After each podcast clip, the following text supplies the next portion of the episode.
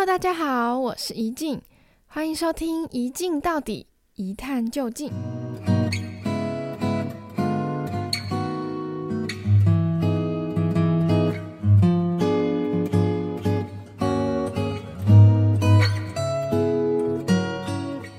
这是我的第一集 Podcast 节目，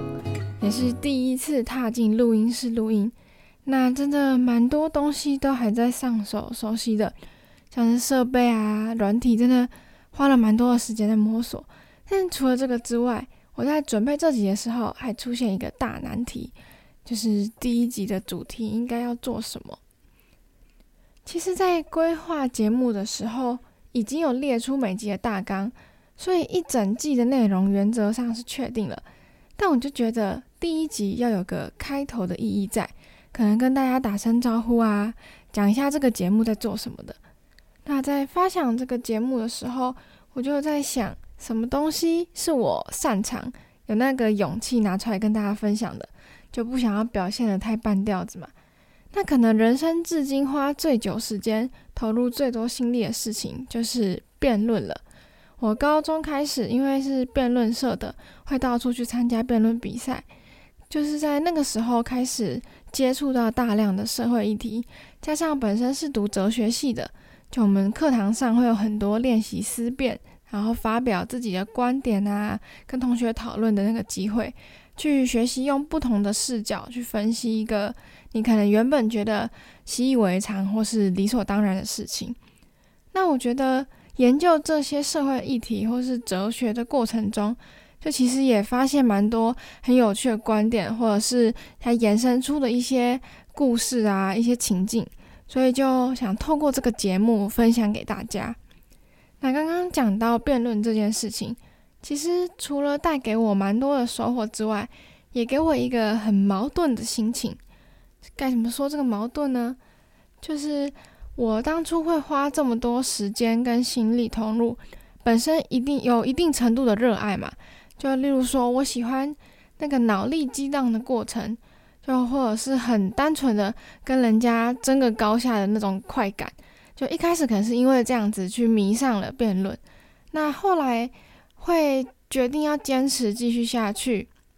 的原因可能有很多，就像是在准备过比赛过程中，其实会跟队友累积了一些革命情感吧，然后还有那种看自己一步一步向上突破那种可见的成长幅度，或者单纯。嗯，赢了比赛拿奖这件事情也蛮开心的。现在回想，觉得那时候自己有一点走火入魔的状态。为了辩论，我高中三年的课业几乎是半荒废的，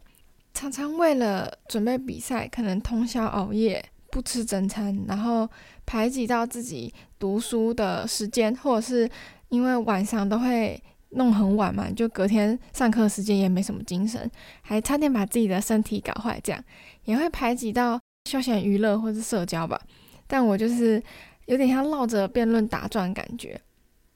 而且到上了大学之后，因为脱离了原本那个辩论社的队伍，就可能也想说上大学了，有其他事情想要去尝试，所以差不多该停了。只是身体还是不听使唤的，去参加了两三个比赛，然后就一样也把自己的生活搞到有点喘不过去。那就有朋友说，辩论很像是我的旧情人，就是我很清楚知道自己应该放手了，它带给我的好处已经大过不了那种痛哭啊或是疲惫的感觉，但是在感性上我没有办法做理性的决定。就是沉沦在这之中却无法自拔的感觉。那这段经历其实让我后来慢慢有个体悟，就是虽然我能拥有这样子的热情所在，还算是蛮幸运的，就有点像是找到自己属于自己生命中的火花嘛。那也给我带来了很多收获。可是像刚刚说的，我其实牺牲排挤掉蛮多生活中可能也。很重要的事情，或者是它其实带给了我一些负面的影响。我有这样子的热爱，对于我的人生来说，不一定完全是一种好事。又或者是我为了这件事情投入这么多，真的值得吗？那其实有接触过一个辩论题目，它里面讲到了一些观念，我觉得很呼应刚刚我在这段心路历程里去体悟到的东西。它叫做“人更可能毁于我们热爱还是憎恨的事物”。那在讨论这个问题之前，大家可以先想一下，有没有遇过自己曾经非常热爱或是非常憎恨的事情？就例如说，你爱一个事情爱到废寝忘食，你可以为了他去牺牲掉其他重要的事情。那又或者是有没有曾经憎恨一个人或憎恨一件事情到你可能会用尽一切力气去排斥抗拒？如果今天讨论的这些观念，可以把它投射在一些你曾经有过。或是你想象出来的热爱或是憎恨也好，就可能比较能想象我们等下说到的那个感觉是什么。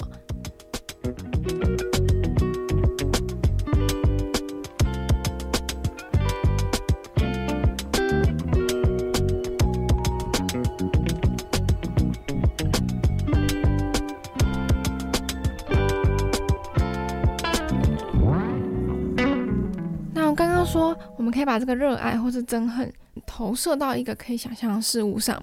那对我来说，应该就是一开始讲到的辩论吧。我觉得在这个过程中，发现热爱这个情感其实是蛮难去妥善控制的。正因为你非常喜欢它，你就会更倾尽全力的去投注，包括时间、精力或甚至累积出来的情感，为了把它做好而压缩到其他生活中。也可能很重要的事情，而且如果你今天得到了一些正向的回报，就可能得到成就感，或者是你在这这之中找到你人生的目标方向好了，你就会更用力的去把你自己整个投注下去，有点像是那种赌博成瘾的感觉。你会因为那些快感啊、成就感，所以无法自拔。那不只是排挤到其他事情而已。有点像是你，你对这件事情罩上了一个滤镜，就有的时候你可能热爱，但你根本就不适合这件事情，或者是它给你带来了一些负面影响。因为热爱这种情感很容易会失去理性的控制，所以更可能会出现那种飞蛾扑火的冲动。那之前皮克斯出了一个动画，叫做《灵魂急转弯》，它就是有点像探讨。我们活在这个世界上的意义吗？或者是人生中的火花应该要怎么样找寻？它里面有一个桥段很让我印象深刻。主角他们来到一个称为“忘我之境”的空间，就像一个无边无际的沙漠，里面有超多又黑又大、像幽灵一样的形体，到处乱窜、尖叫，可能还有攻击性。这只要是在现实世界中投入一件事到忘我，而且无可自拔的状态，可能过度沉迷，然后周遭的人事物都没有办法阻止叫醒他，就会有一种灵魂已经被自己的执着绑架的感觉。这个人会忘记初衷，忘记要停下来休息，或者是好好检视全局，所以他的灵魂就会来到这个。黑暗又充满危险的忘我之境。我在看到这段的时候，有一种醍醐灌顶的感觉，甚至觉得好像可以在这之中看到曾经的自己。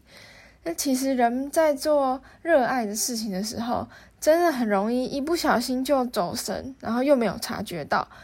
听到什么艺术家创作到废寝忘食啦。或者打电动、追剧的时候，就不会感觉到时间流逝这么迅速。在这个动画片的剧情里，也有一个爱钱成痴的上班族，他没日没夜的在盯着那个股票的涨跌走势。就这些情境，在日常生活中真的蛮容易发生的。我觉得这段剧情安排有给我一种体悟，就是忘我与迷失之间只有一线之隔。那刚刚讲了这么多热爱可怕的地方，可是其实憎恨这个东西，它能造成的伤害，说不定更显而易见。首先是我们在憎恨这个情绪出来的时候，其实蛮容易造成扭曲的心灵或是价值观的。比如说，恨一个人好了，我们常常在新闻、社会案件上看到有一些造成生命危险的事件，都是因为情敌、曾经结仇过的人，或是你可能憎恨的对象，那些因为恨而衍生出来的事件，可能会有一些很极端的手段。除了手段上极端之外，其实憎恨这个心态本身就也还蛮病态的，有点像是你明明排斥、抗拒，但又会想尽办法的接近。就可能有人说，偶像的黑粉才是真粉丝，也是有点类似的概念。就你明明嘴上说你很讨厌他，但是你又会去尽可能的搜集他的资讯去黑他。反而是你的生命中会更常出现了你恨的这个对象在，因为你会想要把恨的这个情绪发泄出来，然后就一直去接触他。虽然说热爱到走火入魔的程度也是不好，可是如果他控制得宜，就是你可能会给自己设下一些规范的话，其实热爱就是一个可以使人向前的动力。就你找到自己的人生目标，你可能。更能鼓起勇气去尝试一些东西啊，克服障碍等等的。那憎恨，就算说你是有理智的憎恨，就其实还是在对自己不利或是不喜欢的事情上面耗费力气。就长期下来，好像你很恨一个人事物，对你也没有办法有太多的帮助嘛。不过呢，既然讨论到能不能理性控制这些情绪。我想到心理学里有一个叫承诺上升效应的现象，他在说的是人对于自己投入努力却没有得到回报的情况下，可能会因为不愿意承认自己失败，所以又投入更多的资源想要挽回局势。这个时候还会产生一个心理制约，会说服自己，嗯，我这个决策是对的。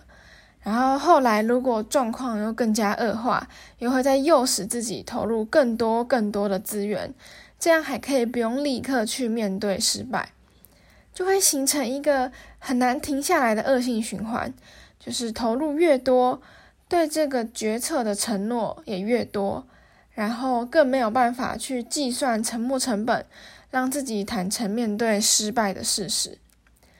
这个道理其实，在很多人走不出失恋，就想着自己已经付出这么多，曾经啊没有得到心里期望的结局，就觉得心里不平衡，想尽办法要挽回那段感情，或是创业啊、投资，不懂得设立停损点，就可能失败了，还会一直催眠自己，只要再多坚持一下下，说不定不止回本，还有机会起飞重来。那在这个现象的背后，我觉得这种难以止损的热爱，还有可能给人带来更大的打击。因为热爱嘛，我们很容易就能投入更多的时间和精力，那也会理所当然的怀抱可能过高的期待或是幻想。但是人生哪有一帆风顺的嘛？当今天残酷的现实跟理想结果有偏差的时候，我们就更容易受到精神上的重大打击，所以在承诺上升效应跟过高的理想这两个方面，的确对于我们所憎恨的事物，比较不容易出现这样的心态。相比之下，似乎更能证明热爱带来的毁灭性是更强大的。但反过来想，虽然说热爱很有可能造成一头热。可是有些人的热爱是没有那么容易维持的。我们的兴趣或者成就感，它还是要来自一些外界刺激嘛。如果我今天做这件事情有得到其他人的赞美，或者是肉眼可见的成绩，然后利益、一些正向反馈等等的，我们才会持续热爱、持续投入更多下去。反之，就是今天我再怎么喜欢，如果得不到成就感，我可能就此收手了。可是憎恨这种东西有点像是不可控性。就有时候你讨厌一个人，好像也不太需要理由。你甚至跟他待在同一个空间，呼吸同一片空气，你就会觉得很不爽。就憎恨这种东西，很多时候是不需要外界刺激，不需要所谓的反馈，你就可以让那个恨意在心中无限的蔓延加深的。所以说，热爱或憎恨的情感是能不能控制，或是如何加深的，就这件事情其实蛮因人而异的。那当然，在这种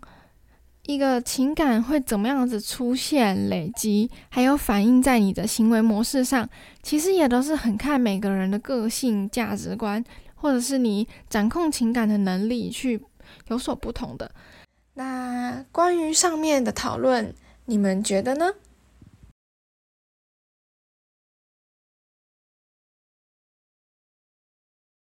在这个问题里，我有整理出了一些自己的想法。首先是我觉得恨它造成的扭曲或是变质，有的时候是不容小觑的。就我们很常听到“由爱生恨”这个说法嘛，因为得不到，所以你产生了一些酸葡萄的心理也好，或者是因为你太爱、太爱、太爱一个人事物，但是他给你的反馈不是像你想象中的那个样子，就很有可能变成由爱生恨。那由爱生恨，可怕的不是那个无法控制的爱，而是因为变质而衍生出来的恨。因为恨，所以才出现那种在外人眼里已经是恐怖情人的行为。那我还有想到另一种，我们在讨论热爱跟憎恨的时候，很容易忽略的事情。你很你很热爱一件事情到成瘾，这件事情是不好的嘛？就像是烟瘾、酒瘾、网络成瘾，我们都会说人上瘾的时候是一个不太健康的状态。但是大家可能很容易把成瘾归纳成他就是太热爱这件事情。提供给大家另外一个观点去想想，我觉得有的时候你太热爱一件事情，其实是因为你太恨其他事情所延伸出来的反面。我们举网络成瘾这个案例好了，大家会觉得哦，你可能是爱上打电动，爱上网络聊天，或是网络给你带来虚拟的感觉。可是成瘾的人为什么会需要这些虚拟？会不会就是因为他在现实生活中得不到他想要的东西？就很多人是可能从小到大生长环境会一直否定他的学业成绩、工作表现。或是一个人生活在社会上需要的自尊和归属感。如果现实生活让一个人处处碰壁，但相反的，他可以在虚拟世界得到他想要的东西，像是成功打怪、升等的成就感，或者是虚拟世界网络聊天可以给他的归属感。所以很多时候，成瘾这种看似是对一个事物的热爱过度。说不定只是因为憎恨而生的那种反面情感，在成瘾这件事情上，好像也是憎恨所带来可怕的地方。那在这一个议题的辩论中，其实还有另外一个观点，我觉得也还蛮有意思的。这个说法是觉得生活贫苦或是心灵匮乏的人，更容易毁于憎恨的东西，例如贫穷、战争、疾病等等的。因为他们即使憎恨，也没有那个能力或资源去回避掉这些东西，那只能反复的陷入这个漩涡中，然后越来越憎恨，最后被他所毁灭。相反的，如果是生活富足或是企图心强的人，往往更容易毁于热爱，因为他们会有主动性的去接近、去投入。而且本身的个性，或是他们手手中握有的资源，就可以让他们像飞蛾扑火一样的去接近那些热爱，那就会像前面所说的，最终被自己热爱的东西毁灭。那我觉得这个说法也蛮有意思的，就真正会让我们毁灭的，其实不是热爱或憎恨的那个对象，而是每个人的性格都会有一些缺陷。那今天这个缺陷如果没有把它控制处理好，不小心推到极致了，它会投射到我们所热爱跟憎恨的事物上，然后才一步一步的走向毁灭。今天的讨论可以发现，不管是热爱或是憎恨也好，其实可怕的不会是那个对象的本身，而是我们这个情感有没有办法拿捏、控制好，或者是要用什么样的行为表现去投射我们所拥有的这个情感，就其实蛮重要的。不然，不管是正向还是反向的情绪，都是过犹不及啦。那最后，大家在思考这些问题的时候，跟你们分享一首我很喜欢的歌，它是由李茂贞所演唱的《Traffic Light》。歌词里有提到红灯、绿灯、黄灯，我们在等红灯的几十秒内可以做些什么、想些什么呢？就期许我们在追寻热爱或是憎恨的过程中，懂得踩刹车、停红灯吧。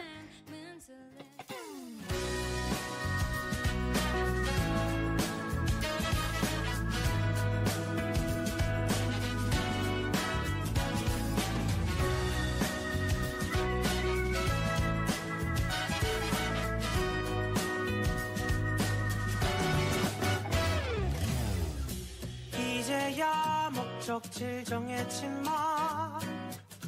가려한 날 막아서네 난 갈 길이 뭔데 새빨간 얼굴로 화를 냈던 친구가 생각나네. 이미 난 발걸음을 뗐지만 가려한 날 재촉하네. 걷기도 힘든데 새파란 그렇게 겁에 질려 도망간. 친구가 내 맴도네. 건반처럼 생긴 도로 위에 수많은 동그라미들 모두가 멈췄다 불렀다 말은 잘 들어. 그건 나도 문제가 아니야.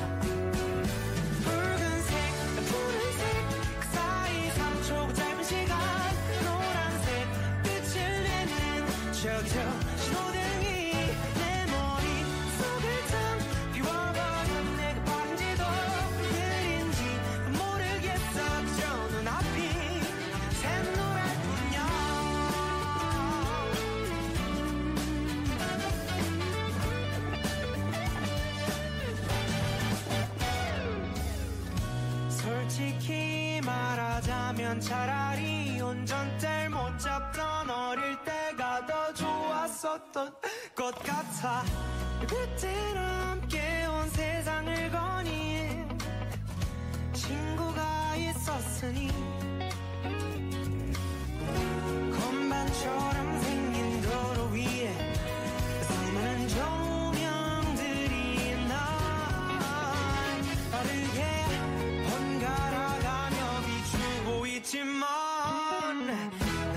아직 초짜란 말이야.